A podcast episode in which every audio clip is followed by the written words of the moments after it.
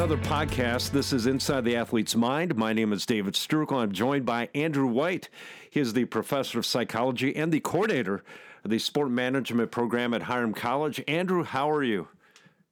Doing all right. How are you, Dave? I'm doing okay. And Great. the purpose of this podcast, as always, we try to shine a light on current issues in sport that affect the mind and how athletes think. And there have been some pretty big stories in the last couple weeks, or at least the last week, uh, involving sports, even though there's nothing happening that make the radar. Uh, I saw one, and let's take this with a grain of salt because it was posted on April 1st. April Fools. Uh, the Tyronn Lue, the former Cavaliers coach, uh, wanted to coach the Brooklyn Nets and reunite with Kyrie Irving. Now, Tyronn Lue is like the head assistant on the Clippers with a pretty good head coach in Doc Rivers. And you being a basketball coach, an assistant coach, my question to you, Andrew, is for that situation as a career move, do you leave a pretty good gig next to a great coach to go to a team to be the head coach and manage a great player? Um, I don't know. How do you weigh the options there? Do you stay on a great team with a great coach or go to a team with a great player? What's the risk and reward there? Yeah, um, I think it's going to depend on the coach and where they are in their career. So, someone like Tyronn Lue, he's already been a head coach for a while. He's won a championship as a coach. He's coached great players before. So, well, and he's been a player, so he's been coached by phenomenal coaches. So he's had a lot of experience with strong coaches in the past. So it's always great to get another perspective, learn from another potential mentor, even though it's more like a peer mentor here. Um, if he had never coached before, then I would say moving to the Nets to coach someone like Kyrie, and I mean Kyrie, Durant, you name it, many many stars. It's not just one. um, that would be a big ask, and I would be worried, especially in the NBA, about the coach really not having a whole lot of authority in that situation if they hadn't already been established as a coach. If you look at some of the names that the Nets have been looking at, it's Ty Lue, um, Jason Kidd's name also came up, and he's currently an assistant with the Lakers. So Mhm. he's working with Frank Vogel, another uh, less well known but phenomenal coach. Uh, even Mike Brown's name came up, former Cavs coach. Wow. So a lot of established coaches' names are coming up. Uh, so for them, I'd say I don't think there's any harm in uh, going to play with or coach athletes who are just top of the game. They could get you a lot of wins. Uh, there's a lot more danger if you're uh, a rookie head coach to the game there. You bring up a good point. I totally forgot that, that Ty Lue played for the Lakers when Phil Jackson was the coach there. So, yeah, even as a player, he was under some pretty good head coaches. Yep. Great, great point. Speaking of, I guess, making the transition of Phil Jackson, or mentioning Phil Jackson, of course, ESPN is running the series The Last Dance about Michael Jackson and their last title run. And it was in the one of the first couple episodes when Michael Jordan joined the league in the Chicago Bulls. Um, he was he walked into a party, and this is his rookie year. Walked into like a post game party, and the way he described it was, "quote I walk in, and practically the whole team is in there." It was things like I had never seen in my life as a young kid. You got your lines over there, lines of coke. You got your weed smokers over here. You got your women over there. Jordan said he told the team it wasn't going to stick around. He, quote, first thing I said, look, man, I'm out because all I could think about is if they come raid this place right now, I am just as guilty as everyone else in this room, Jordan said. And that that's tough. I got to think as a guy who had aspirations of playing in the NBA and of course Jordan one of the greatest to walk into a post-game party with his Chicago Bulls teammates to see all this going on and you know I can't even imagine the thoughts going through his mind of like is this what it's like to make the NBA and will I be able to stay in this league and you know talk about the negative influences that are there for him and how tough it is to go against the grain. hmm Yeah, and So team norms are huge, and you could set norms for what Jordan walked into there in the parties, uh, or you could have norms that are a lot more productive to performing at the top of your game. Uh, being on time, practicing, taking care of your body uh, on the court and off the court. So, uh, team norms really set the stage for how the entire team is going to keep themselves engaged in the sport. And they're going to weigh differently on who you are.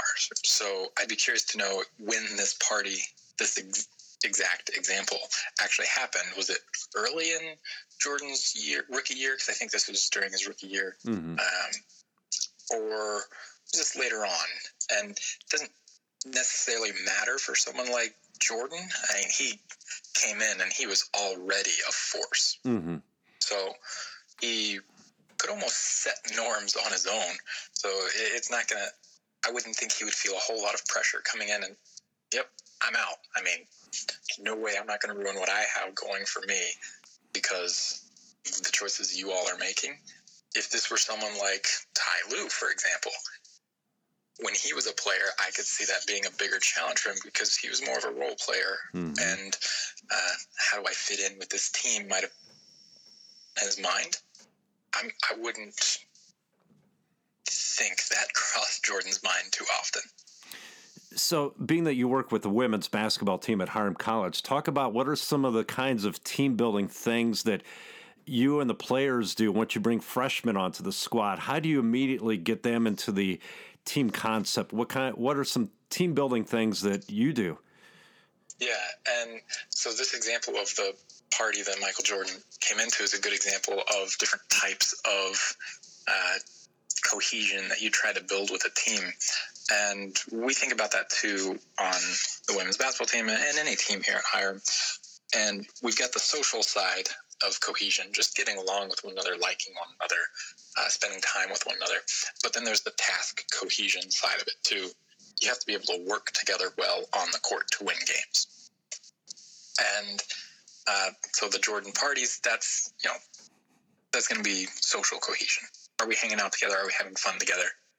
You don't always have to hang out together and have a great time together off the court in order to be successful. Best example of that would be Shaq and Kobe. They were at each mm-hmm. other's throats socially, but they were able to get the job done on the court. Most of the time, what I see, at least yeah, most of what I've seen with Hiram athletics is that social cohesion is not an issue. Uh, teams tend to get along. Uh, the student athletes are around each other a lot. They learn a little bit about each other, and they're able to form some bonds there. Rarely are you going to have a team of 15 or 30 or more where everyone likes everyone. You just have a lot of personalities. Not everyone fits. But where we need to work more consistently is on that task cohesion side.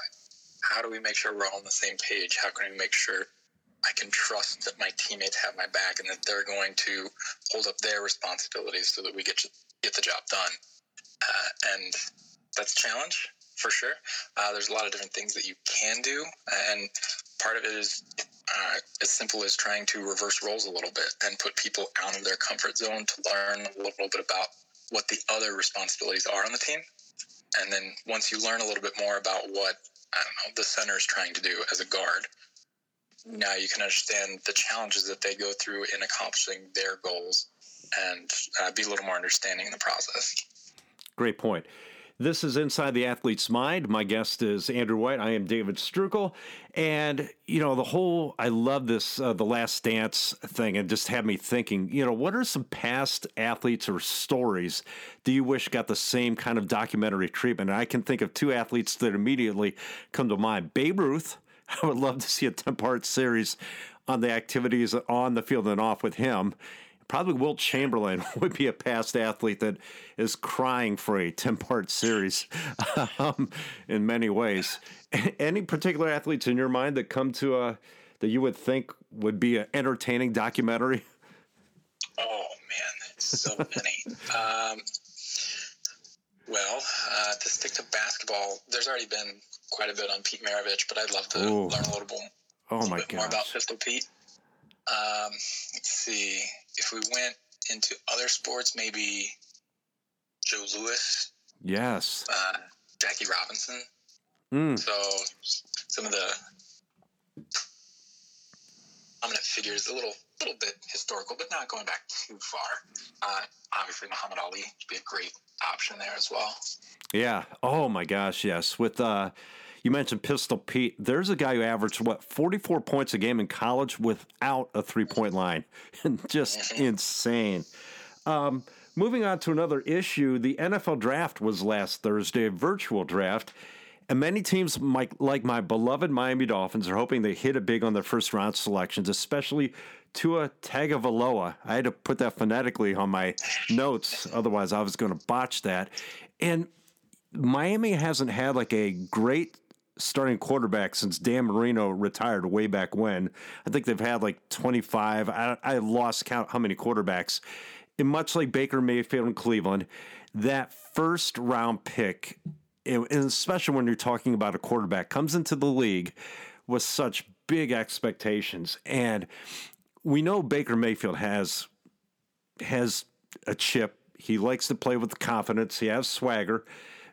And you're going to get a lot of criticism and talk about the level of thick skin, the I, I, guess the mindset you have to have being a quarterback or coming into a situation where, where you're expected to be the savior, where you're expected to resurrect a franchise and bring them back to prominence. It's it's tremendous expectations. Yeah, and his perspective on it's going to matter a lot. So if he focuses on that pressure, then that you know that can be problematic. Uh, there's certainly a lot of pressure. Uh, team hasn't been great historically, uh, recent history, I should say. Uh, and if you're supposed to be that savior and things aren't going well, you might start pressing, and then that's when you start not performing too well uh, and then that's when careers start to be questioned. At the same time, you could look at it as an opportunity. Uh, so there, maybe there's nothing to lose here. The team hasn't been good. Trust yourself that you are skilled. Maybe we can make a few steps in one year and then make another few steps the year after that. It's not going to turn around instantly most of the time. Uh, and he's in an interesting situation coming off of an injury as well. Mm-hmm. So th- there's just a lot into that situation, and you know, perspective is going to matter. Yeah, and to an extent, obviously, fan base plays a large part. In Baker Mayfield's first year, he rode the bench while Tyrod Taylor started. It wasn't until I don't know what game it was against the Ravens, I think, where the Browns were struggling. Tyrod Taylor was struggling, and the fan base was just calling for Baker Mayfield. He comes and takes the team down the field. And obviously, that kind of sealed his case to be the starter. Just so much pressure internally inside the team and outside from a fan base that it's hard to manage in terms of how do you answer to the fans. I think you kind of have to, as a coach, especially close that kind of stuff off and just say, hey, we got to do what's best for the team. Just so much going on when you bring on someone with that kind of big expectation. Oh, for sure. And when we're talking about professional sports too, I mean, yes, the coach can say that that we got to do what's best for the team, but the coach doesn't have the final authority, and the general manager, the owners, they are responsible for making all of those big decisions, and the fans have a huge say in that. Fans can stop coming to games. Fans can stop buying things, whether mm-hmm. at games or uh, just buying merchandise if things aren't going well on the bottom line side, the owner and managers can make decisions about who's going to be coaching in order to change player personnel as well. So there, it's just a interesting perspective when we're looking at that side. You have a little bit less of that with college sports, particularly Division three college sports, where there's less uh, intense fan base and that side uh, of the bottom line. Yeah, and maybe I, I guess, and you know, you're you're not you're not looking for draft picks in college and that kind of thing. Maybe to is a slight analogy. What about when you graduate? Someone who's carried the scoring load for the team, and now you're looking to a sophomore or junior to come up the following year, and you're going to say, "Hey, so and so, we really need you to step up the game this year. We're going to count on you to carry the load." if if you could explain or talk about how do you have that kind of conversation with the player to say, "Hey, we need you to be the star this year." How, how do you have that conversation? Um, directness and honesty is typically the best policy. So just being open about, hey, you know, your role is set to increase this year. Uh, it's up to you whether you put in the work to actually fulfill that role or if we've got to look elsewhere and have it filled by multiple people. Mm-hmm. Uh, at, at some level, you have to trust that this is a college student athlete. They are determined, they are dedicated to putting in the work to uh, have that opportunity to succeed. All right, great. Andrew, anything else before we shut it down for this podcast? No, I don't think so. All right, awesome. Well, that's going to wrap up this edition of Inside the Athlete's Mind. My name is David Strukel. He is Andrew White. And we'll see you again in a couple weeks. And hopefully, uh, the outlook is a little bit better for getting out of my basement. Sounds good. Take care, Andrew.